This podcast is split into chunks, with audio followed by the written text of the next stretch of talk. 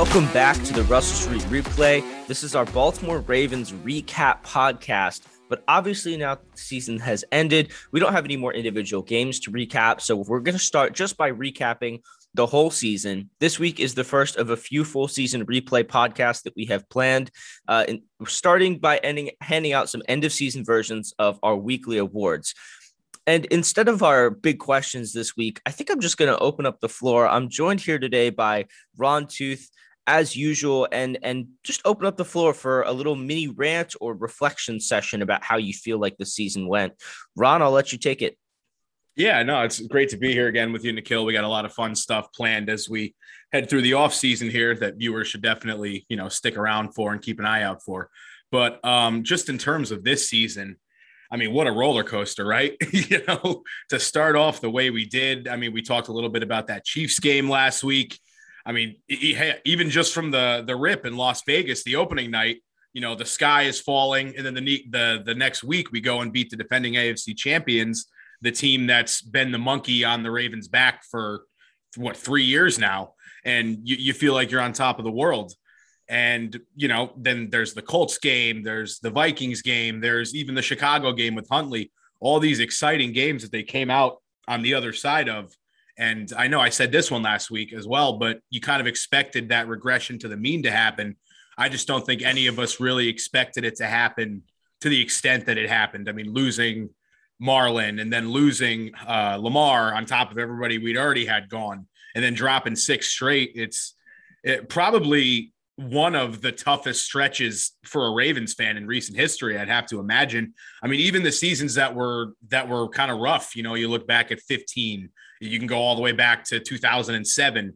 Uh, we kind of knew the whole season that it, things weren't really going our way. You know, there weren't really playoff hopes after the first month of the season. It felt like in most cases, but it, it was it was definitely rough and uh, you still got to give the team all the credit in the world for how they fought despite all these injuries. But uh, I think I, I could speak for everybody when I say that I'm much more excited heading into 2022 than most people would be on the back of a six game losing streak to end the year. Yeah. I mean, it's one of the ways that we're spoiled as Ravens fans that this team is competitive pretty much every year uh, in some way or another. But I, I think I think you really hit it right on the head in terms of that whole regression to the mean. I kind of saw it even more dramatically as the other shoe completely dropped because the bottom just fell out, right? This team was competitive. This team was gutsy. It was staying in games that it ne- didn't necessarily have business staying in. Jackson missed a game with illness. We were already without Dobbins and Edwards and Peters and Stanley. And, you know, we overcame a lot of that early in the season. And then all of a sudden it just between the additional injuries to Marlon Humphrey, DeShon Elliott, others, uh, it all kind of just coalesced at once. Jackson goes down, and and that's kind of that's kind of it. And you know that you know goes to talk about his value to the team and and, and the importance of getting him re-signed. Um, but I also think what you said at the end is really important is that we are really excited for this next season. I was super excited for this season. I thought we came in having one of the best rosters in team history. And and yes, that was that is assuming health, the health of Stanley and the health of Nick Boyle. I think all of us were probably over, a little bit too optimistic about their ability to come back and start playing at a high level right away. But if those guys are healthy, even if those guys aren't healthy, honestly, this is one of the better rosters in team history. And if those two guys are fully healthy coming in, I think it's hard to say this isn't the best preseason roster in this team's history. Um, and so, in a weird way, these early injuries, I think, helped get the Super Bowl or bust feeling off our back that was there at the beginning of the season in terms of we've been so close with Lamar. It feels like we've got all the pieces and the weapons. Pretty early in the season, we realized between Stanley not being ready, the running backs going down, and Peters, this probably just isn't going to be our year and kind of adopted the attitude of let's enjoy the ride. I know our hopes went all the way up when we took the when we took the one seed in the AFC late in the season, and then it all falls apart. But it wasn't crushing because I think at a certain point we were ready for this to happen. The shoe was the other foot was always going to drop, and so it sucks that it dropped as emphatically and dramatically as it did. It sucks that the other shoe dropping was honestly partially just losing Lamar for, you know, a, a third of the season, that's going to do you in.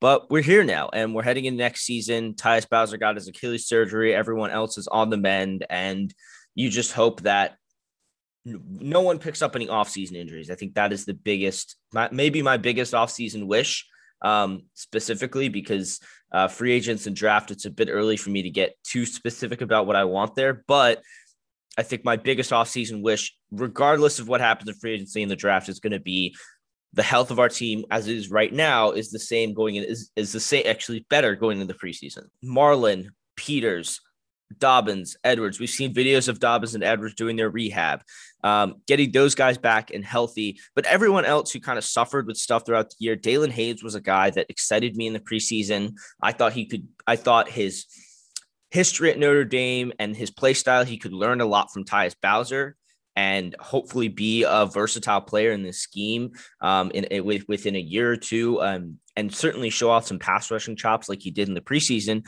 And then he just has to deal with all these lingering stupid injuries all season. Chris Westry, kind of the same thing. We're really excited about him. Tears his meniscus, comes back, has trouble staying healthy. I just want all of these guys to at, at least get a fresh start for 2022, be able to come into next season as fresh and healthy as they can and put their best foot forward because a lot of these guys had opportunities this season that they missed. Like Westry is a huge one to me that it sucks that he missed those first games, not because of Peters was injured, but because you look later in the season at more and more guys getting injured and you think, man, this could have been. I know we talked about it being Averett's breakout year at the beginning of the season. That didn't work out, but you got to imagine if Westry's able to play more than whatever the handful of games that he played, this could have been a real breakout year for him. And it's sad to not be able to see that. And it hurts when, yeah, you lose your starters, but then you also lose the young guys that you're excited about. So that's the biggest thing for me is is is get healthy and stay healthy going into next season. Yeah, well, it's funny. That's the thing, right? It's like when you look at everything that the Ravens need to address in the offseason, the biggest thing might not even be on the field. It might be their strength and conditioning. And I mean, you know, we could have the Bermuda grass discussion uh, all week if we want, but I don't see any other teams having, you know, brown grass on their practice fields. And it just, I don't know. And a lot of these injuries, of course, happened in August when, you know, the everything wasn't dead in the ground, so to speak. But uh, there, there's definitely going to be have there's going to have to be some kind of review in that regard. Uh, we can't have another season like this.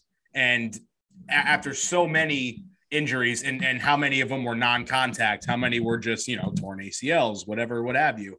Uh, it's it's too much to just be a coincidence, in my opinion.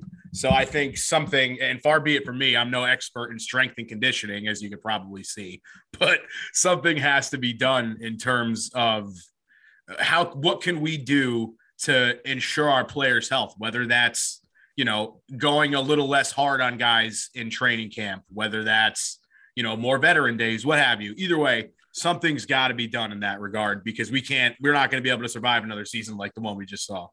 Yeah, everyone's sitting in the preseason. There's another one. I mean, you know, I totally understand having Dobbins got injured in the preseason, so did LJ Fort. And you know that it's it's really tough where it's really tough to gauge like, okay, how ready are these guys? The younger guys are, are the ones that don't have as much experience. They don't have, you know, eight, nine seasons under their belt so that they can just come in and play every year. Um, you know, I think, I think an injury season like this is always going to spark some reevaluation. Uh, I don't honestly, like you said, probably neither of us know enough about the Ravens strength conditioning medical team, all that stuff to for any specifics, but the the hope is that not necessarily that heads will roll over this, but just that they they learn from it. You make improvements. I think that's the biggest thing. We'll see. I mean, we've been one of the healthiest teams in this in the league in other seasons. In 2019, for example, we were one of the healthiest teams in the league, and that's when we were beating everybody. And so it also goes to show how important this element of luck, um, in terms of injury luck, is to team success. And I'm sure someone has done a pretty interesting study uh, that shows that the most successful teams are often the ones with the least injuries, especially when you get to the playoffs and all of a sudden you're not just playing the Browns anymore. Uh, you have to play the best teams in the AFC. And that's not always going to work out when you don't have your starting offensive linemen, half of them available or anything like that. So Health is the biggest thing for the Ravens going into 2022 for sure. Uh, moving on to our weekly categories, we're just going to do, uh, you know, season ending versions of our weekly categories. So Raven of the game becomes Raven of the season. I had four nominees for this. Mark Andrews is obviously going to top this list. He won the team MVP as voted on by local media, also won team good guy, which is not surprising given how uh, open and honest he is during his press conference. I think that's the big thing.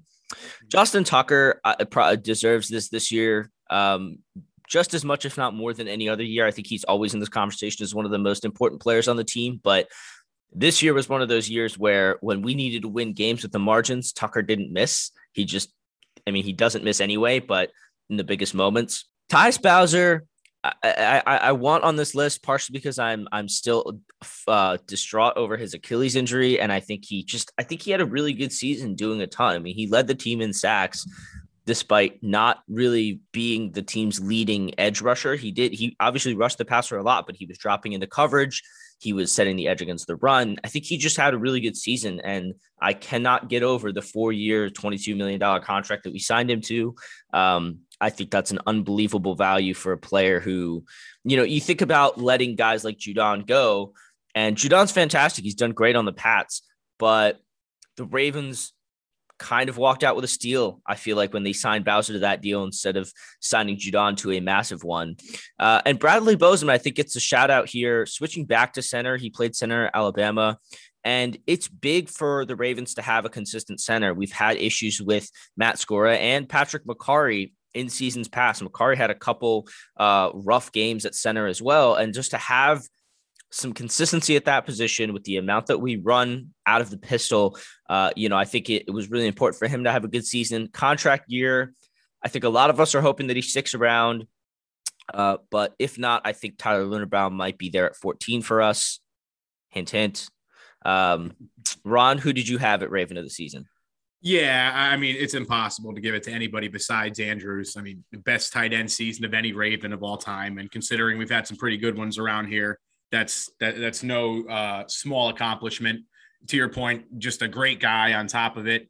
Uh, I said this a few weeks ago, but just he's one of the few guys that when you watch his pressers, it feels like it's a legitimate conversation as opposed to just you know the basic coach slash player speak. So yeah, I got nothing but love for Andrews, and I'm very excited to see what he does next year because it it feels to me as if, and not just to me, it seems pretty obvious he's just entering his prime. I mean, mm-hmm. you, you know, he's entering what year four next year, year five, excuse me. And It just he he's he's gonna tear it up again, and I can't wait to see it, especially with Lamar back at full strength and everybody else back at full strength, and it can't just be you know double Andrews every play. You know, there's going to be Dobbins back, there's going to be Edwards back, Hollywood's going to be out there, Bateman. You know, go down the list, whatever.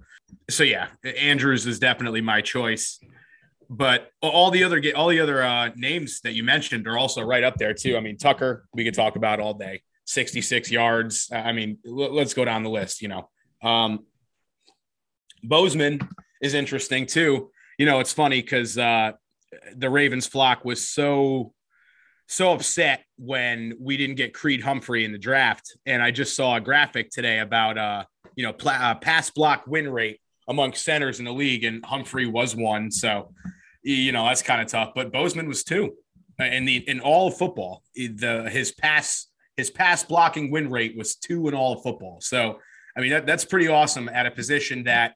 I mean, you think back to Buffalo last year when there's snaps going over Lamar's head and he's getting concussions and all these stuff. It, it was nice to see at least that part of the offensive line have some stability this year and it's going to be really interesting to see what they do with him coming up. I think he deserves the contract.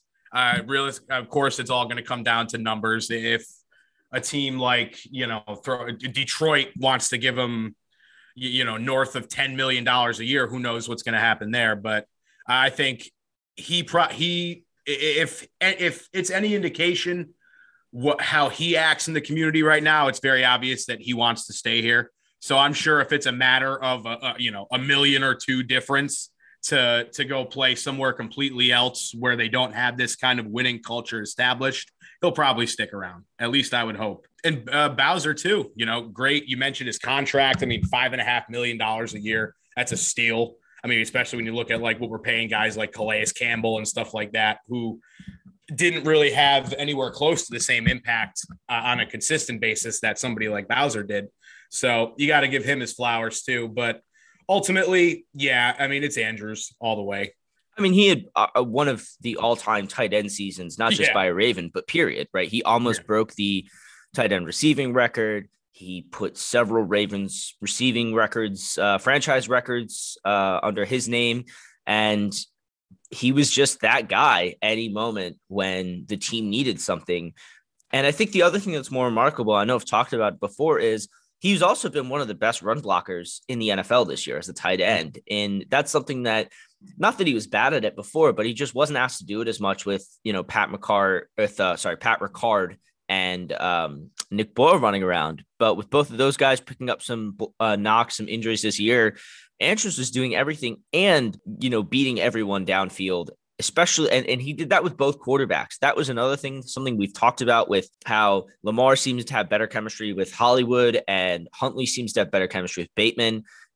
I think you could put Sam Koch in there at quarterback, and Andrews would still be catching a ball 10 yards down the field and rocking and rolling for another 15 or 20 because he he is just kind of a force of will. I think that's how I, have come to think of him as, you know, there there there aren't there isn't necessarily, you know, a bunch of things that Andrews does at a really elite level that makes him the amazing player that he is. He has next level hands. He has really gotten rid of those drops that we've seen in the first few years of his career and really shown off he's got amazing hands this season. But everything else I see from him, there, sure, uh, there's plenty of good route running, all that stuff. I don't, I don't mean to diss any of that. I'm just, I'm just saying when I see him make a play, it is force of will. It is him saying, "I'm going to win this over you," and there's nothing you can do about it. And that's a Raven. And, and I'm so glad he's on this team and and I think he's going to continue to be one of the best tight ends in the NFL. So definitely Raven of the season goes to Mark Andrews.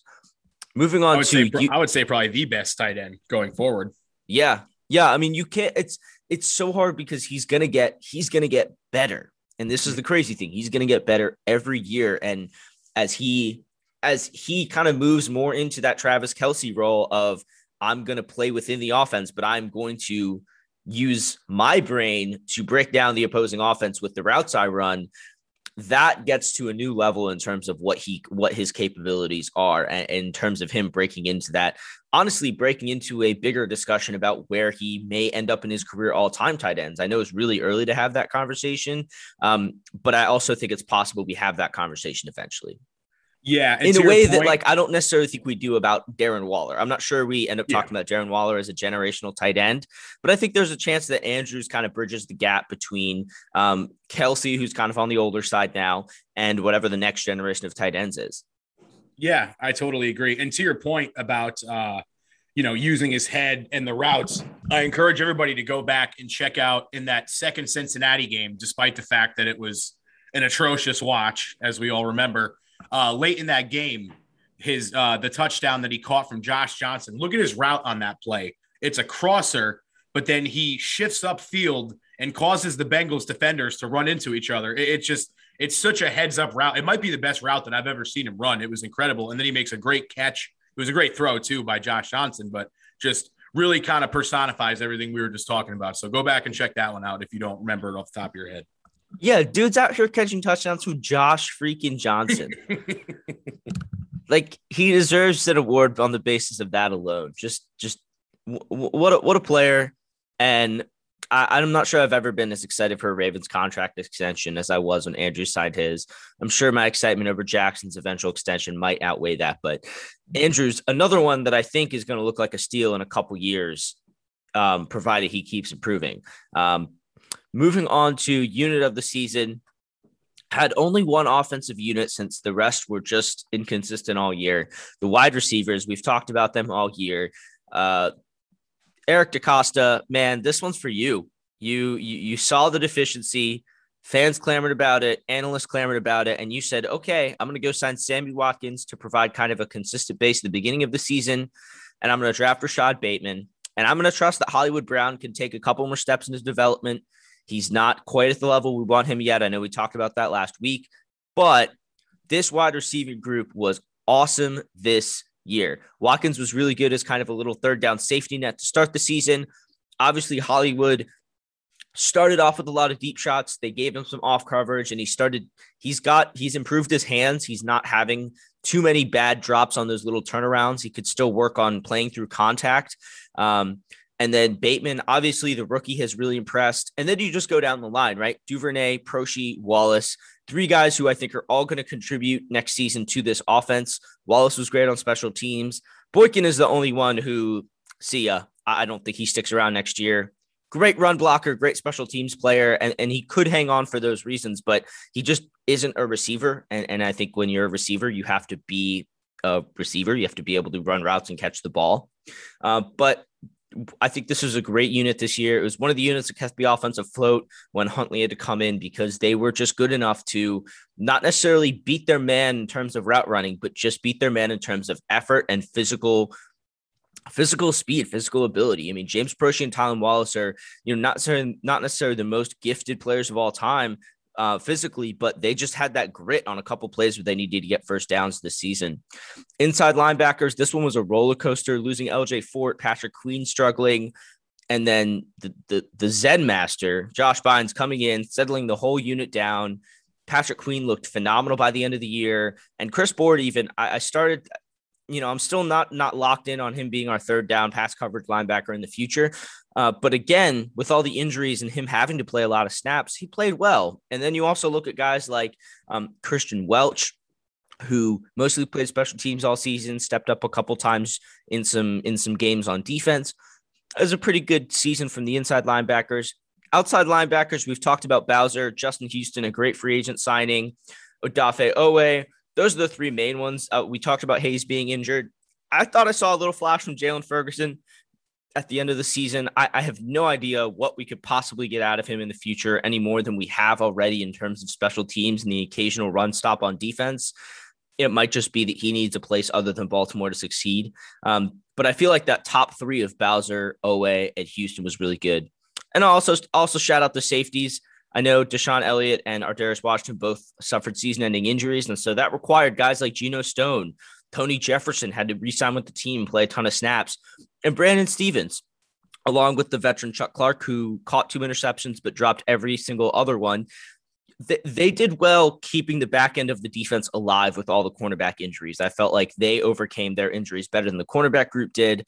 Um, of course, it's really, really hard to play cornerback in the NFL, as I think we've seen plenty of penalties to understand how difficult it is. I think the safeties did pretty well given the hand they were dealt. Yeah, yeah, they they did. I mean, obviously there were some hiccups there.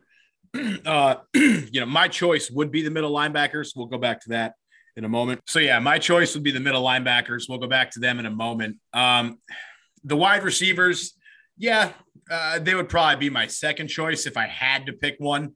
But there's still a lot there that I'd like to see improve. There's other guys that I'd like to see get more playing time. I mean, I know the Ravens Twitter has been nonstop with the use Devin Duvernay like Deebo Samuel takes. I think that might be a little extreme because as good as he is, he's not Deebo Samuel. But I totally get what they're saying and would like to see that more creative plays. I mean, people are sharing uh, highlights of his Texas tape where he's lined up at running back and he's doing all this stuff, and it's stuff that they sh- they should be doing with him because otherwise they're just severely underusing him. And you know, when you look at the fact that he's an All-Pro returner, it's you know it's tough to say that. Oh, how are they underusing him? But they could be doing so much more. Um, I know we're just kind of bouncing around a little bit here. In terms of Boykin, I'm pretty much off that train at this point. I mean, you know, special teams, whatever, what have you. But I would rather take a flyer on a guy in the draft late who might be able to contribute more offensively while still also filling that special teams role that Boykin has, while also providing a bit more of a potential ceiling. Because, like you said with Ferguson, I feel like we've just we've seen everything from Boykin already. So yeah, and I think we pick up a couple million by cutting Boykin too, which is going to be important for next season. Yeah, yeah, we need every dollar we can get with Lamar's contract coming up. So that that one seems like a given.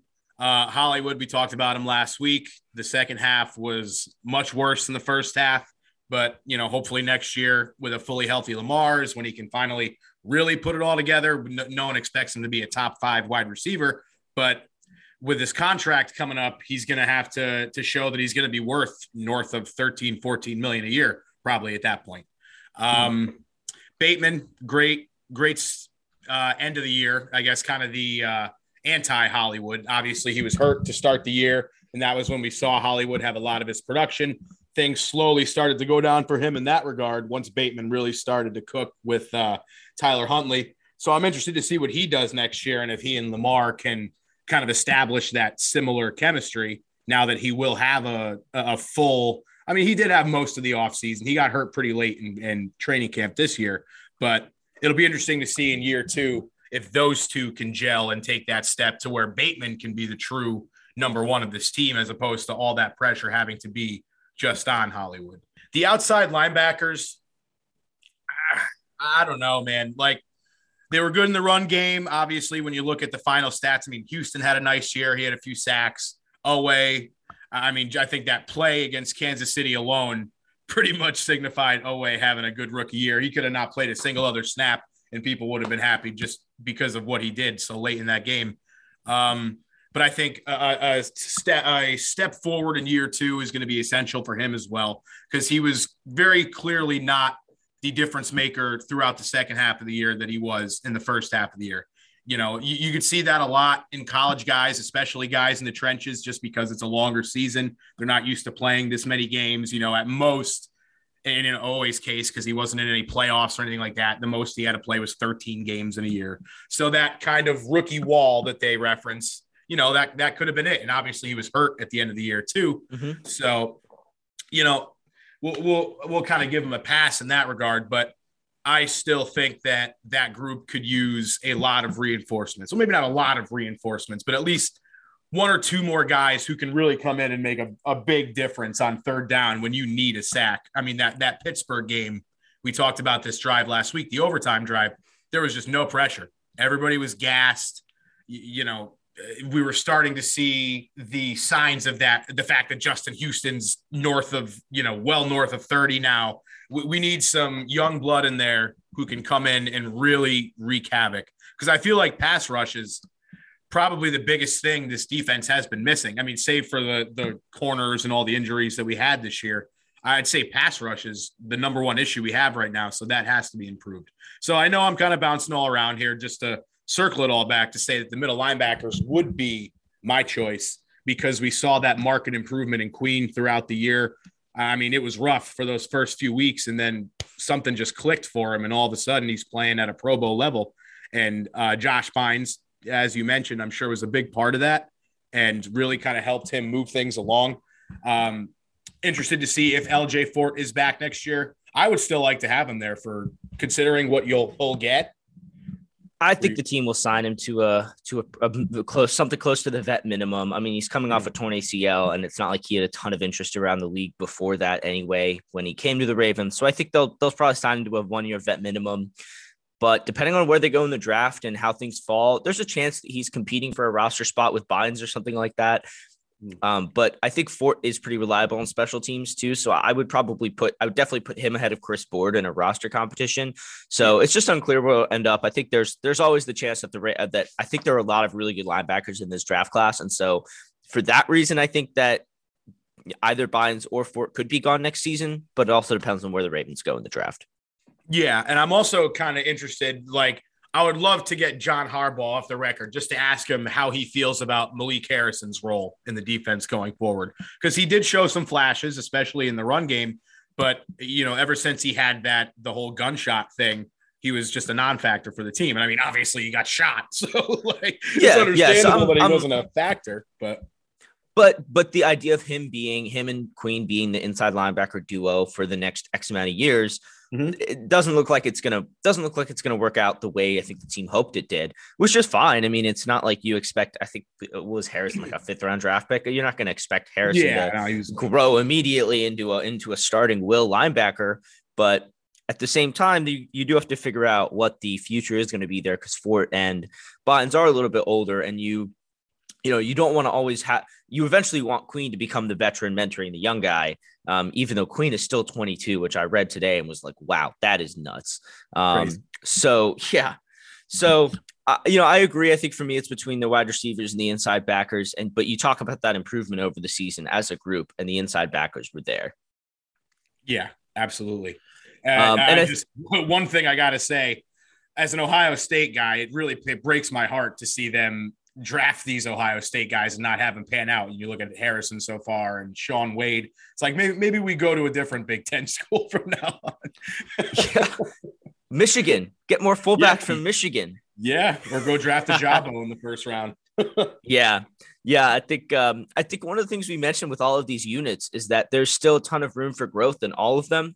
Mm-hmm. Oweh Bowser, Stephens, Geno Stone, the wide receivers are all really young. Patrick Queen, you know, I, I, don't know if Patrick, it's, it's tough to be a middle linebacker from Baltimore. I'm realizing our standards here are crazy, crazy, crazy high.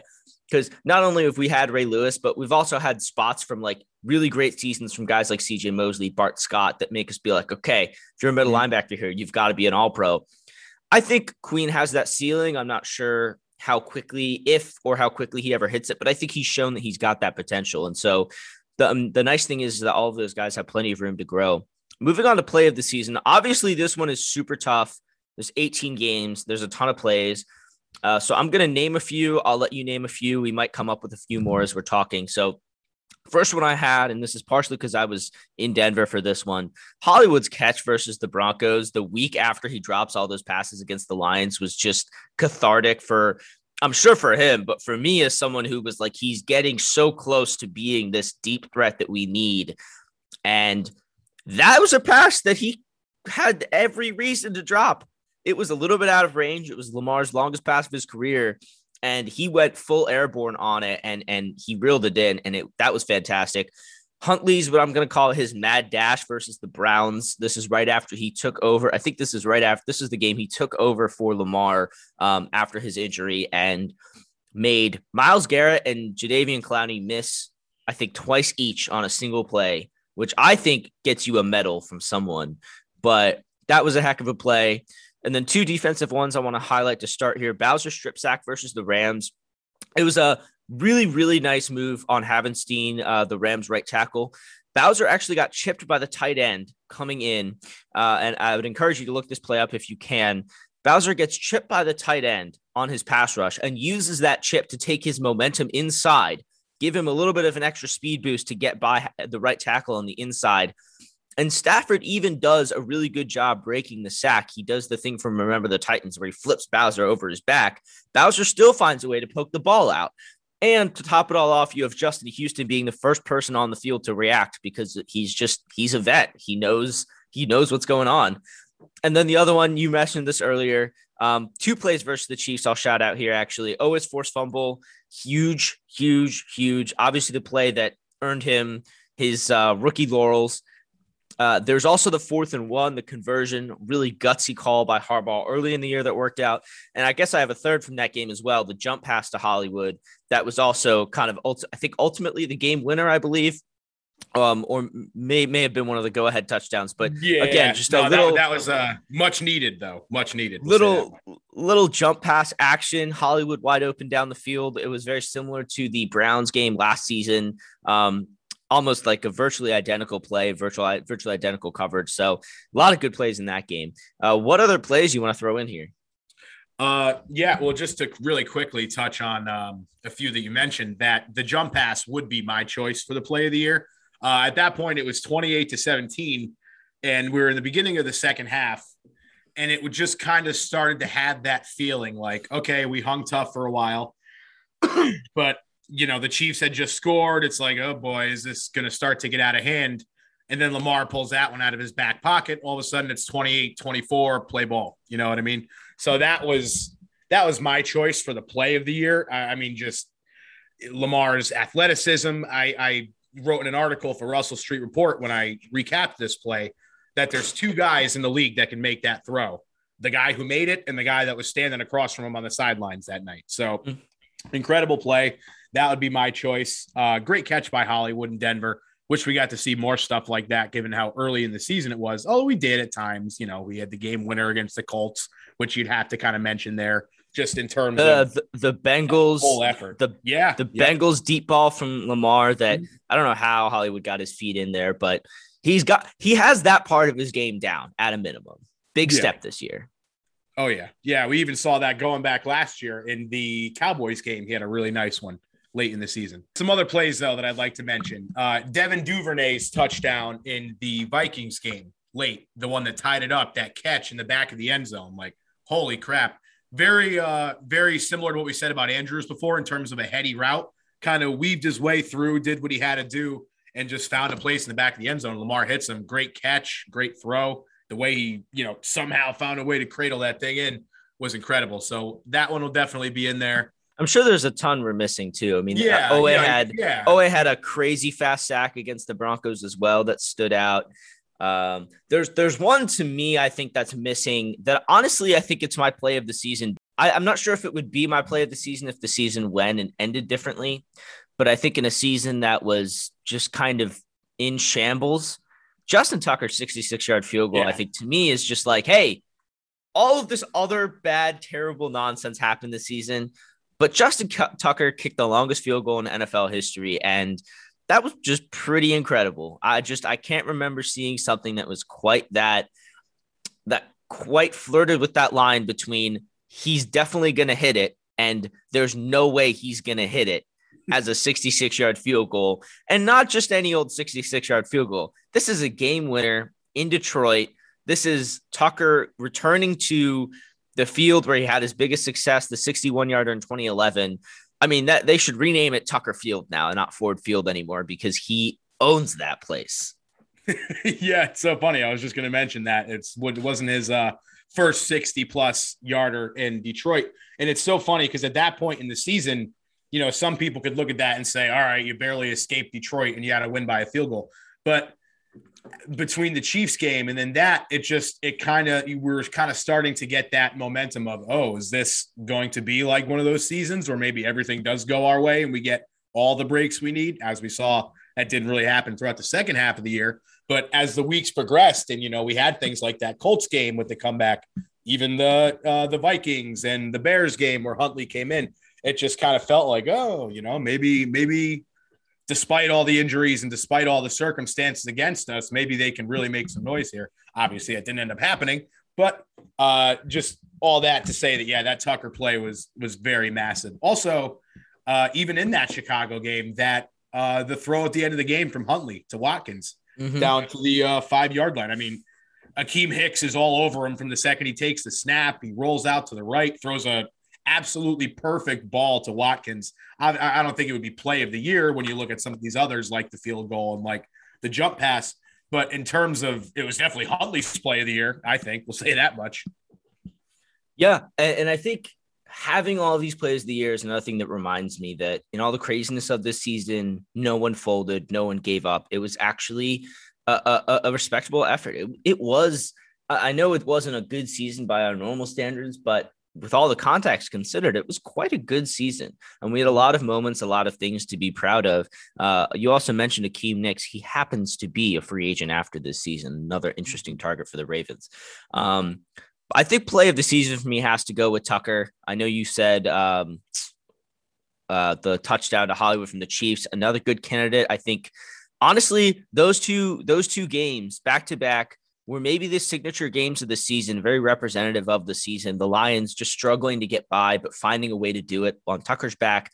And the Chiefs just sticking with a team that looks like it could win another Super Bowl this year, just sticking with them as long as you needed to, and then making those plays right when you needed at the end of the game, you know, that was the best of the Ravens this season, making those plays we needed to right at the end of the game. And obviously, the worst was not being able to do the same later in the season. Uh, but definitely, for me, definitely that that Justin Tucker kick. I just I just think there's something incredible about being able to set a record like that uh, in in in a giant moment. The uh, the back to practice award. Uh, this is I want to focus on things for you know specific units to improve, not necessarily in terms of personnel or coaching, but what can the players work on? I think one thing is one thing for me actually in a little in a weird way is zone coverage. I feel like we play a ton of man and we usually do that because Humphrey and Peters are two really good man corners. But I do feel like the zone coverage just isn't as sharp when we do drop back into a zone look because we're not as used to it. And again, that totally has to do with all the random corners that we have. That's why we dropped into more zone later in the season. But I do think that that's like a, a little bit of a weapon that we can use against, you know, less experienced quarterbacks um, that takes a little bit of pressure off of uh, our um, our cornerbacks to keep up with talented wide receivers all the time. I, I think that's just one small thing that the team could improve on. But I think another thing is you just go down the list. I think Lamar just needs to take that next step in his development, the mental processing and the nuance of where he's where he's placing balls in the short to short to intermediate range. His deep ball was pretty excellent all year, but it was that short to intermediate range where he was throwing picks and struggling. And so I think both the the processing of his reads and the nuances of ball placement are two things he could work on the offseason. But other than that, like technique improvement wise, you can always work on hands. I think the defensive backs need to work on their hands. Uh, throw Hollywood in there for not necessarily just his hands it's playing through contact. And he's talked about this in his in some of his end of season pressers and stuff like that. Um, you know being able to play through contact pick up more yards after the catch uh, and, and break press off the line physically uh, those are the things he'll have to improve on. He's five nine. He's a small dude. He's got a ton of speed and obviously a ton of heart but he's got to he's got to match he's got to match that with some strength next season. Uh, what are the things you want to see? What other improvements do you want to see from this team next year uh, well, to your point about uh, the zone and how teams were picking that apart, I think a lot of that is also due to the lack of a consistent pass rush. I'm sure I probably sound like a broken record. I feel like I've said that 50 times today, but it's true. Uh, you got to get pressure think, with four. You got to be able to do yeah. that. You're not wrong. You, you yeah. I, I'm totally with you. And when you think back and how, you know, the days of Dumervil and Suggs and even guys like Trevor Pryce who came in and had a good year, you, you know, we're used to seeing a Ravens team that can get home with four and can do it consistently. And over these last few years, not having that has been has been has been tough. So I I'd, I'd expect we'll go back to to your point a lot more of the mostly man looks with Peters and well, God willing, with Peters and Humphrey back because God knows what's going to happen with him with a restructure and he's due to make a lot of money next year. And I don't think they're going to considering that they can save most of it if they were to part ways with him, I think it's going to be either restructure or we're going to have to go a different way, which really sucks because Peters is probably my favorite Raven right now. I don't know if there's any player in the league that personifies being a Raven more than him. So I, I think you got to have him back. But um, so yeah, pass rush is definitely a situation that I'd like to see them improve in. That one, it's probably going to take uh, adding personnel as a. I mean, you know what you have in Houston. He's a he's a vet. He's a great, but he's not going to be out there every play for you. Oweh, uh, we'll see. He's going to have to take a big step. He's probably the only one that we're really not sure about yet. You know, Ferguson, he's been here for how long now? We pretty much know what we're going to get from him. And uh, Bowser, same thing. We know we're going to get from him. It's just, you know, it's good what we get from him. He just can't be your number one pass rush guy. You know what I mean? Not when you ask him to do a thousand different things in the defense. And I think this is another thing that we'll get. This is something we'll get into when we when we do a front office coaching scheme breakdown. But it's worth mentioning here that Oweh was also asked to do a lot beyond just putting his hand in the dirt and rushing the passer. He was do he was dropping the coverage a little bit. He was playing really well against the run, but he was also doing a lot of these delayed looped blitzes that you know it's meant to clear you a free pass to the quarterback and it doesn't give you a chance to just try and beat beat the right tackle or left tackle one on one in a way that he was pretty successful and so i also think it's a matter of usage and how they're deployed and that's something we'll get into in, in a future pod i'm sure mm-hmm. And part of me also just kind of wonders, you know, how much of this is just Wink's scheme, you know, because even, you know, we've seen, although Judon didn't have the second half of the year in New England this year that he had in the first half. I, mean, you look at the success he had, and then you look at like Za'Darius Smith and how mm-hmm. he instantly became a 15 plus sack guy in Green Bay. Part of you just like wonders what is it about Wink's scheme that guys don't get home consistently for sacks? I mean, they get pressure, don't get me wrong, but at the end of the day, sacks is really like, you know, what matters. Those are the game changing plays that you need on third down. It doesn't matter if you got a guy in the quarterback's face if he's, you know, picking apart your zone left and right. So, yeah. Yeah. And I think that's, you know, that's an area of improvement for both the personnel in terms of learning how to play in the scheme better and in the scheme, better understanding what personnel there are. Uh, I think the back to practice award for me just has to go to the defensive back's hands. I mean, I know again some of these guys were rotational guys, but honestly, it was Chuck Clark, Brandon mm-hmm. Stephens dropping a lot of picks. Marlon, I felt like had his hands on a couple and couldn't reel him in. Mm-hmm. So just hit the jugs machine a couple times a day for the whole off season. We should be all right. Uh, newcomer of the season, and I'm actually going to split this category into two since we're since we're discussing the entire season. Let's do um, kind of young newcomer of the season. So I, I, we can include guys like Westry in there, uh, and as well as the rookies and a veteran newcomer of the season. Young newcomer of the season for me. You could talk about Oweh, you talk about Bateman, the the top two draft picks. Uh, Chris Westry, like we talked about earlier, a guy who could have had a really good season, but injuries kind of derailed him. I'm not sure there's anyone who made a bigger impact in their first year as a young Raven other than Brandon Stephens. Dude stepped in after was already playing quite a bit before DeShon Elliott got injured. Steps in after DeShon Elliott goes down for the season and keeps the ship afloat. I mean, had a couple really nice pass breakups, play the run really well, really, really improved in his tackling and run defense as the season went on. And by the end of the year, like we've talked about, we're not necessarily as set on re signing Elliott as we may have been early in the season when I could see Stephens being a starting safety for us next year. I think he's st- he's still got plenty to grow. He's still got plenty to work on. But for a guy who came into college as a running back and then came out of college as a cornerback, to be playing safety at a pretty high level on a team that really values high level safety play is pretty impressive. Uh, who'd you have for young newcomer of the season? Yeah, mine was Stephens as well. Just because, uh, like with Queen, we saw so much improvement in a short time with him. I felt like, you know, it was funny um, when he was first when he first was kind of asked to play that Elliott role after he went down. Obviously, it was kind of shaky and then you you fast forward a month or so to where uh, you know everybody was on the COVID list, and we're sitting here begging for Brandon Stephens to be back. You know what I mean? It's funny. So um, yeah, Steven, Stephens would have to be mine if he could catch another interception or two. That would be nice. That bounce off his hands to to the point that you just mentioned. But yeah, uh, coming out of the draft, he was a guy that you know pretty much the the general consensus among everybody was who, you know what I mean? Just the, this random guy at a Uncle Lou Tech college that nobody really knew, but you know, good physical frame and seemed like just one of those guys, kind of like I'm trying to think of a good comparison in the past, but just a guy that we don't really know too much about the draft, but that you just kind of had that trust in EDC kind of mindset about. And then it yeah, he, he's off. kind of a kind of a unicorn in that respect. Uh, mm-hmm. He want like I I did I did quite a bit of draft prep before last year. I'm obviously a lot more experienced in the nuances of it now for this season. But Stephens is a guy who I legitimately just didn't know anything about on draft day. I think that was pretty common for for a lot of Ravens fans.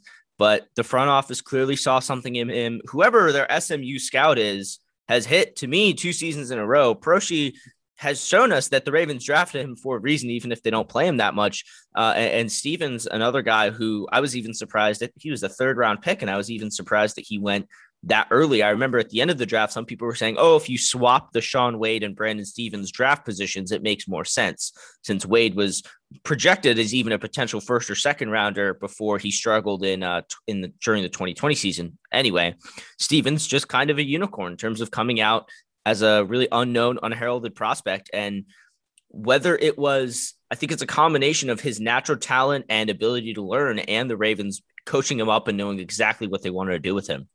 Yeah. Also, no no disrespect to uh, SMU with the Uncle Lou Tech College comment there. I doubt we have any SMU fans listening. well, unless unless we have one of the Ravens from SMU listening, in which case come on the pod. But uh, yeah, also, yeah. Also, I'm sorry. um, but uh, moving on to veteran newcomer of the season, this is this is a category that got more fun as the season went on because early on we had guys like Kevin Zeitler come in uh, we as an offseason signing. Sammy Watkins, I think, falls into that category too. But then you like you sign Josh Bynes right before the season starts. We talked about how important he was. All the safeties go down. All of a sudden, Tony Jefferson's back in Baltimore and playing his heart out. Like that was actually kind of exciting part of the season to see some of these guys come back. I think Bynes would definitely have to be the veteran signing of the season just because, like you said, the way he just brought that calmness to the middle of the defense, I think is what Wink Martindale has said in the past. Zeitler is definitely up there too. Bringing stability to the right guard position was really important for this offense, but I think it his signing and how well he played is overshadowed by the rest of the struggles on the line. He played really well pretty much the whole season. There weren't very many times where I felt like he completely blew up a play the way Villanueva did a lot of times. And that's why Villanueva is not on this list. And, you know, he played really well. He brought stability to that position. But at the same time, I think it's impossible to quantify what Bynes did, both in terms of getting this defense kind of reset playing the run and just getting a kickstart for Patrick Queen's development. Yeah, totally. I mean, my choice is Alejandro Villanueva, obviously but no, no, no. Uh, yeah, Bynes. Uh, it's so funny because you almost like can't consider him a newcomer because he was only gone from here for what a year, and yeah, know, just as well as he knows the system and he knows the people around here. It's funny to kind of consider him a newcomer, but I guess he technically can. Uh, you got to throw Houston in there too, of course, just providing that kind of veteran stability, whatever that was for the pass rush unit this year. I mean, he was definitely sort of pacing mentorship. Yeah. Mentorship yeah. side of it too. I'm, I'm hoping that, you know, again, if we unleash Oweh on the edge, I'm hoping he has some extra pass moves that he's picked up from Houston this season. Yeah, no, absolutely. Uh, even kind of got to give some love to the uh, hodgepodge group of running backs we had back there all this year. You know, Devonta Freeman, how many times did we give him the newcomer of the week up until, you know, the last month of the season when he kind of faded off a little bit. But you know, I was going to say I forgot the namesake of this award. yeah, yeah. So you know him. Uh, we saw what Murray did the last week. He had a couple good games. You know, you think about the Chargers game, he did pretty well despite all the injuries. So I don't know. I, I wouldn't be giving them this award by any means, but I think they at least deserve a mention considering the shoes that they had to come in and fill of Dobbins and Edwards. Remember when Le'Veon Bell was on the Ravens? Oh God, yeah, feels like an eternity. That's fun. You know? So funny. It's crazy, and he didn't. It's not like he played very well, but there was just something so comically perfect about him being on the Ravens and just hanging out on the sidelines during games when he wasn't active that I loved as you know one of the guys who could have been in the mix for this if he had returned to if he had returned anywhere near to his previous form obviously. He's on the bucks now trying to win a super bowl which is yeah how nuts. crazy is that? They, their top two running backs are out and i don't think he had a single snap the other day but, you know it is what it is. And it's so funny thinking back to uh you know what was it 2019 2018 2019 when we're all sitting there at midnight going through his admittedly not great rap album, trying to figure out where it is that he's signing. And then two years later, he's on our practice squad. It's just like, wow, this league, man. yeah, this league.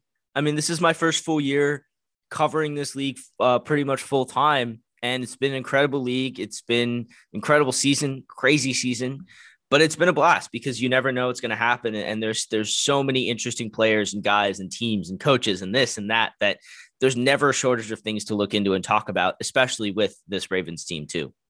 Um, moving on to mile high miracle ridiculous ravens moment of the season. We just had the anniversary of this play i think last week or the week before which is one of my favorite days of the year every year because i think i watched the mile high miracle probably i don't know probably like 50 times a year and then also an extra 50 times on that day you know? Uh that that's just like a honestly probably pretty formative moment in terms of my ravens fandom just being like wow we just we just pulled that off against peyton manning. And growing up i was a manning over brady guy. I i, I revered manning. So seeing us beat him in the playoffs is a little special. But um my miracle ridiculous ravens moment of the season uh i'm gonna make tucker's field goal ineligible for this.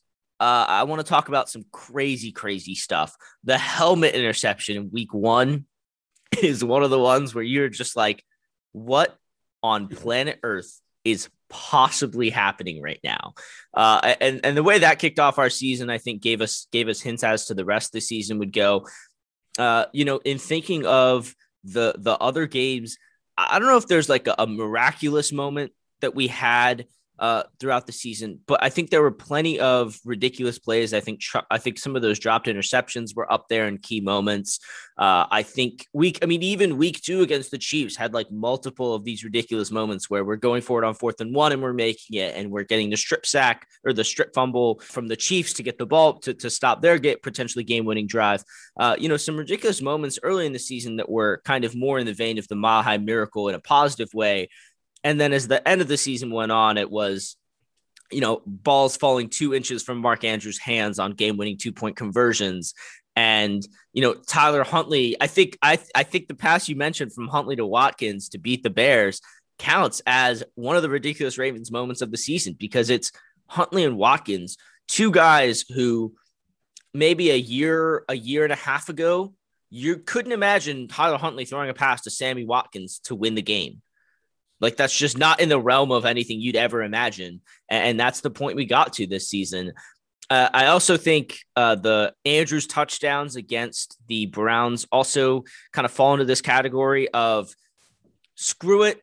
Andrews is down there somewhere that has since come back to obviously bite Lamar and Huntley in, in other in other games. But in that single game, it was just a if I can get the ball within 10 yards of Mark Andrews, Mark Andrews is going to make the catch. Uh, what other ridiculous moments did you have from this season? Yeah, I think we can pretty much go down the line. If I it's tough to pick one, I think my mile high miracle or lack thereof would just be the string of two point conversions slash goal line opportunities at the end of the year that you know they go one way or the other, and all of a sudden we're looking at the playoffs here against good teams, mind you, too, against the Packers, against the Rams, against these elite teams who we're seeing, you know, who are now going to be playing next weekend as one of the, you know, the last eight teams left in the league. So I, I think if I had to pick, it would just be the combination of all of them the Pittsburgh, the the Rams, the Packers, you know, all these games that just so easily could have gone our way and we could be having a different discussion, you know, as we sit here today. Um, yeah, I, I guess th- there was a lot of ridiculous. I mean, the Tucker would have to be it, even though it's disqualified from this, just because we talked about it so much. But uh, that yeah, that was, sequence with the fourth and nineteen to Watkins, yeah, before right before it as well, uh, yeah. definitely puts it in this in this category. Yeah, and, may, and who knows? At this point, we could probably just put the whole season as a whole as the W the Mile High Miracle. Well, because there are also ridiculous moments in terms of like Bowser getting injured in the last game of the season, Humphrey yeah. getting injured on the last defensive play against the Steelers. Uh, that touchdown Diontae Johnson scored he uh, in the first Steelers game. That's the play that Marlon got injured on against the Vikings. DeShon Elliott got injured saving a touchdown. Like mm-hmm. the, these are instances where you know, in like we talked about earlier, there are some cases of non-contact injuries. We got to figure out is there stuff that needs to be improved, but at the same time, some of these injuries came because these guys were trying their hardest. And I think that's in some ways what makes some of these injuries hurt even more, which is these guys are out here playing their butts off and that's how they get injured is by you know giving it literally all they have for this team. And it was just kind of one of those seasons where almost like an inverse of the mile high miracle. We were a mile below sea level at a certain point this season. Yeah. Well um, it's funny. It's like that's what i was going to say because a couple other things that just popped into my mind was like watkins losing that ball in the lights in miami and yep. how quickly that game turned uh, Hollywood dropping three balls, two of which were guaranteed touchdowns, the other which could have been a touchdown against Detroit that even put us in that position to have to kick a 66 yarder to begin with. So there's a lot of kind of, I mean, miracle quote unquote moments this year that were positive as well as negative. So it's kind of interesting. So um, moving on to head scratcher of the season. This was a little tough because it gets a little bit nitpicky in terms of you know making in-game decisions and we've we've kind of talked about a lot of the two point decisions um, which for the most part i was behind in in the situation uh, that the ravens were in it in some of these games it makes sense to try and go ahead and win it instead of giving the ball back to like aaron rodgers for example so i just want to think more general head scratchers i think one of them is not using duvernay the same mm-hmm. way um, that I think we should have. Again, he's clearly not Deebo Samuel. Deebo Samuel is maybe a like if you get rid of positional value, a top five player in this league. Uh, right now, he's playing an unbelievable level, but doing something with Duvernay to get his speed and power into open space. He's got a lot of strength running after contact. He ran through dudes at Texas. And so, you know, I think one thing that kind of boggles me is we talked about using him in different ways and that just never materialized. This vault that Roman talked about never came out. Uh, he had Lock a couple nice plays later in the season, but uh, that he came up with later in the season. But where's Duvernay is a good question with all the speed that guy offers. Kind of the same thing with sitting Proche. I mean, we know what we get from Proche. Proche's kind of a high floor player, good hands, pretty sharp route running. Um, nothing crazy in terms of like, you know, deep threat or anything like that. But, you know, twice in a row, he had like what, five, seven catches for 70 plus yards. And then he was in a healthy scratch the next game. And I think that's to me the kind of thing that stunts a player's confidence and development. And you know, you just you got to find a way to get him on the field. I mean, by the end of the season, I think Watkins should have been inactive instead of Proche, to be honest, because I don't see Watkins coming back next season. But I see Proche as a, a, a pretty high caliber slot receiver. Again, he's kind of in that old older mold of the Wes Welker, a little bit slower, and I think he has to improve on his run blocking from the slot if he wants to be there more consistently on this team, because, you know, that's kind of the new job of a lot of slot receivers nowadays is to also be able to, you know, seal off the edge when it, when the run comes at you. But not getting Proche that many minutes was another, another tough one to me. I, I don't really want to weigh in too much on the Nick Boyle, Patrick Ricard, Daelin Hayes, kind of returning from injuries and not being able to play kind of thing because I we just don't have all the details on what kind of injuries those are. You know, I, I know Hayes underwent arthroscopic surgery, and so that's gonna that's not always necessarily you just come out and you're ready to play right away either. Uh, other than that, I mean, head scratchers at a certain point, you're like, okay, I'm scratching my head as to why Robert Jackson is covering Davante Adams, but at the same time, the other option is Kevon Seymour, and that's not that much better. So, what are you going to do with that? Yeah, you're kind of picking your poison there. Yeah, the the the Proche one is so interesting because you know you even look back at that uh that Cincinnati game. What do you have? Eight catches. It just it's so interesting and, and it doesn't make a lot of sense even to the untrained eye. You know, when you look like Watkins wasn't setting the world on fire by any means. I mean, he's a great veteran presence. He made a few good catches this year, but I mean, there's nothing. I mean, as you just said, he's probably not going to be back next year and that's because he didn't really do that much overall. Um, yeah, he was a really solid outlet early in the season, but it was mm-hmm. clear by the end of the season, Hollywood Bateman were the top two receivers on this team. Duvernay was more of a playmaker on offense, and if you're going to rotate a guy in in the slot, why is it not going to be Proche at that point? Yeah, exactly. Uh, kind of along that same vein, and I know this one's going to be kind of moot next year as we get Dobbins and Edwards back. But it was kind of interesting at times to see the lack of Ty'Son Williams and even Nate McCrary, you know, a guy who kind of stuck around in the practice squad all year, was up, was down. But it's like you didn't even really see what you had in him. You know, even the the, the games that he was active for, he had one carry. You know, uh, you can't. What are you going to do with that? Uh, it, I think I would have liked to see a little more. And, and we saw flashes from Ty'Son earlier in the season. That one's, I guess, a little more understandable when you look at like the Bengals game where he's running out of bounds to avoid contact. Supposedly there was some issues with him not knowing the plays. So that you can understand, but we didn't really hear anything in terms of McCrary. And I mean, they brought him back for a reason. You know, he was on Denver's practice squad and they brought him back, but they just didn't use him at all. So that was kind of curious to me. Again, moot at this point because the vast majority of the running back room from this year isn't going to be on the team next year. But it was uh, interesting to me, I guess. Yeah, I will say it's a little bit harder to hot swap running backs in this scheme than it is others. Obviously, read option, the mesh point, all that stuff. Um, but especially with knowing where you need to go on a play, like that's huge. If if it's a quarterback option, if the quarterback like doesn't have someone to hand it off to, there's a chance he just gets absolutely annihilated. and so that's I think that's I think that, and honestly, Harbaugh was pretty open about Ty'Son needing to contribute on special teams to kind of get back into the good graces. And we could talk about whether or not this team uses special teams too much as a measuring stick for players. I think it's a good kind of Raven way kind of thing. Um, and you know he didn't really do much of that. They gave him special team snaps, and he didn't make a ton of plays. And I, I, I doubt he's back next year. I just think he's just burned the bridges he had here, one way or the other. Um, So yeah, I think another head scratcher for for me was uh, when we touched on this earlier, the the the pass rushing plan. You know, Wink improved on it throughout the season, but obviously throwing cover zero at Burrow didn't work. Uh, I'm not sure ever is going to work again. But to his credit, he did come up with the right plan to kind of hold on against the Chiefs.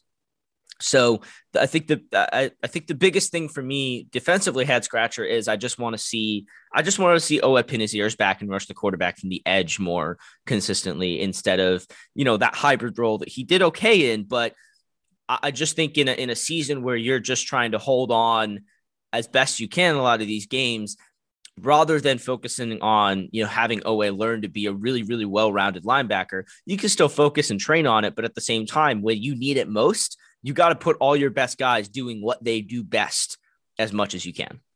Mm-hmm. And I'm I'm sure that'll uh with more experience and what they when they kind of figure out what Oweh's best feature is because I mean he's still very raw right now, at least in mm-hmm. in my opinion you, you know, he's got the physical traits. He's a freak in that regard, but there's still a lot of technique things he can improve upon. And that'll be big uh, this upcoming off season. And we'll, I guess we'll see what he does from there. But I guess we're all kind of hoping that he ends up being that double digit sack guy that you expect when you draft somebody in the first round like that, especially somebody that you just traded away your starting right tackle for and considering all the issues we saw in that regard this year. Now we didn't think that was going to happen at the time that we traded Orlando to to Kansas City, but the fact remains that it did. So I guess the jury's kind of still out, but I'm I'm I'm optimistic that there'll be a big step forward next year for him. That's a that's probably the biggest what if of the season is if Orlando Brown doesn't ask to get traded and mm-hmm. ends up playing left tackle this season anyway. Shout out to Dev with his what if piece a little while ago about all the different ways the season could have gone. Uh, you know, yes, we don't get Oweh, but at the same time, we have a much more consistent O line. I think Mekari still steps in at right tackle, and you've got Orlando Brown at left tackle, where he played very well last year. So could have been could have been very different. Um, kind of mentioning Pat Mekari, let's talk about unsung hero. I kind of had two different tiers of unsung hero here. I had guys who were probably unsung heroes coming into the season or midway through the season, but by the end, we've kind of recognized how valuable they are. Uh, so for those guys, I have for, for kind of guys in that category. Patrick Mekari kind of leads that off for me. Uh, Eric Tomlinson and Patrick Ricard are the other two on the on the offensive side of the ball, and then defensively, I think we, I, I do think we we lost a little bit. Um, we lost track of Tavon Young this year because he didn't get injured but he held up. I mean, he was probably one of the most consistently available cornerbacks. And so I think for that reason and that reason almost alone, he should get some praise here. He played pretty well. He's I don't think he's the best slot corner in the NFL the way we thought he could have been when he first signed his big contract. But in terms of just consistency at the slot position and not getting injured, that's a huge year from him. And so I don't think that's been talked about enough in terms of all the cornerback injuries.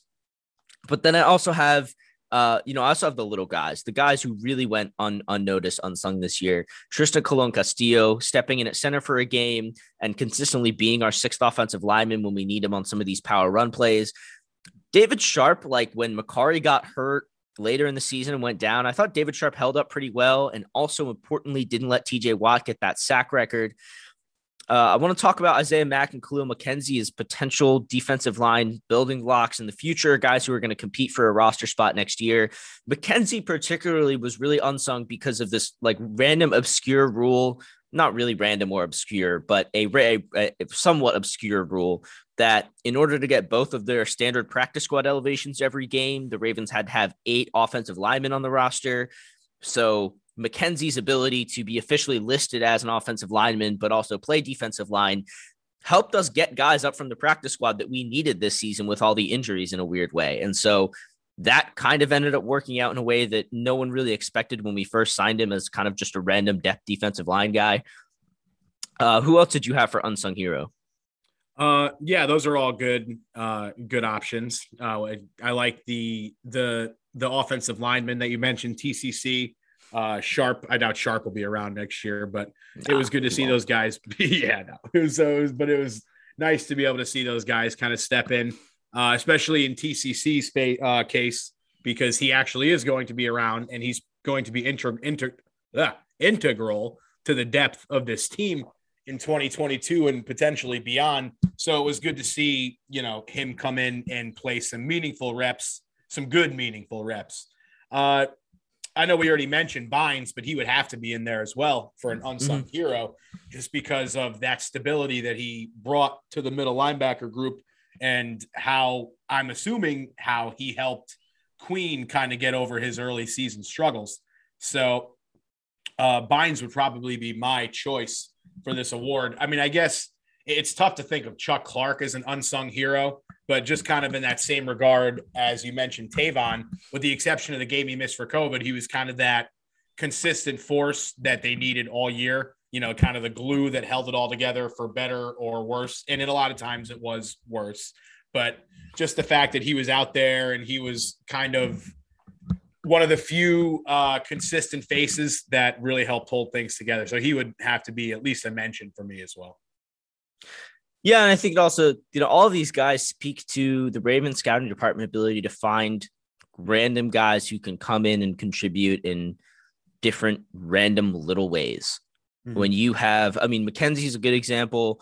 Isaiah Mack rushing the quarterback against the Bengals and flashing a little bit there. I was kind of disappointed. He was a ended up getting elevated, but then being a healthy scratch, another weird random healthy scratch for that last game against the Steelers. And you know, you you you take you take what you can from these guys, and you hope that uh, you can take a little bit of their potential and bring it bring it into next season. It would be amazing if one of these random defensive linemen that we've signed this season could be a roster spot guy for us next year and and help us make this line a little bit younger, like we've wanted to. Um, you know, but but I also think hey, we, this was a this was a season for the unsung heroes, right? This was a season for guys mm-hmm. stepping up and and stepping out of depth roles into starting roles. And you know, I think Patrick Mekari is a prime example of that. Got rewarded with a nice contract, which I'm really excited about because he can play a ton of ton of positions on this line. So uh, that that does it for our, our weekly categories. Uh, Ron, thanks so much for joining me. I want to give a little sneak preview, a couple ideas of what we're going to be doing over the next few weeks for the pod. Uh, one thing we're going to do is kind of do our own version of the NFL's end of season awards, MVP, Offense Player of the Year, etc. Um, plus a few that we think they should throw in just for fun as extra NFL awards and then later later on uh, in, in in January or probably at this point in February, we're going to do a little bit more in depth unit by unit playing breakdowns uh, and some breakdowns of the front office and the coaching this season for some kind of more serious conversations about what this team needs to think be thinking about as they head into free agency and the draft. Ron, any final final thoughts on the season, or are you ready to just be done with it? Yeah, I pretty much gave most of my final thoughts on the season last week. At this point, I'm pretty much fully uh, directed towards 2022. I'm excited for the things we're going to get into as we approach free agency, as I continue to swoon over the Ravens' chances of signing Tyrann Mathieu, as as we start to uh, get into draft season. We know how draft Twitter loves that. We'll start breaking down some names in particular that a lot of you guys love, that a lot of you guys have been talking about. So yeah, a lot of cool stuff on the horizon, and I guess the season never really stops around here, right? No, it never does, especially with a with a front office that loves to be as active as the Ravens have. Ron, it's been such a pleasure doing these uh doing these shows with you over the course of the season. I'm really excited for for some of the off-season content that we've put out, but I'm also really grateful for the opportunity to just hop on and and and first of all, make friends by talking about the Ravens. I think that's been one of the coolest parts of this pod the whole season. Absolutely. Uh, one thing about the Ravens flock, whether it's on Twitter or Facebook, whatever social media outlet that you use to interact, it's definitely one of the more active and one of the more fun fan bases. Not really just in football, but in all of sports. You know, when you look at these some of these other teams and how toxic it can be at times. And now, don't get me wrong, there's definitely a subsection of the Ravens flock social media that can be like that. But for the most part, it's just you know a lot of great people who just love talking about our favorite team and that kind of passion doesn't go away just because it's the off season. As a matter of fact, in a lot of cases for people, it kind of ramps up this time of year. So uh, yeah, a lot, a lot of good stuff. Great season, and I'm looking forward to everything we have on the horizon. Yeah, they're crazy sometimes. The Huntley for starting quarterback next season gang really had me worried about our fan base. But I think now that we've gotten through to the other side and we're ready for next season, we'll be able to go into next season just fresh, thinking yeah. thinking for a whole new season. And as much I want Greg Roman gone as much as the next guy, but we got to stop sharing the Osama bin Laden memes. like, Amen. Come on. You know what I mean? It's just just ridiculous now. Do better, people. Not not to end it on this kind of sour note, but some of these people just take things a little too far and above. But we'll circle back to just kind of ending on a positive note. Great season, a lot of good stuff to look forward to, and uh, can't wait. Yeah, thanks to everyone who tuned in. Thanks to everyone at, at Rusty Report who helped us get this pod going, and uh, we definitely look forward to having you back for some of our off-season content. Thanks so much.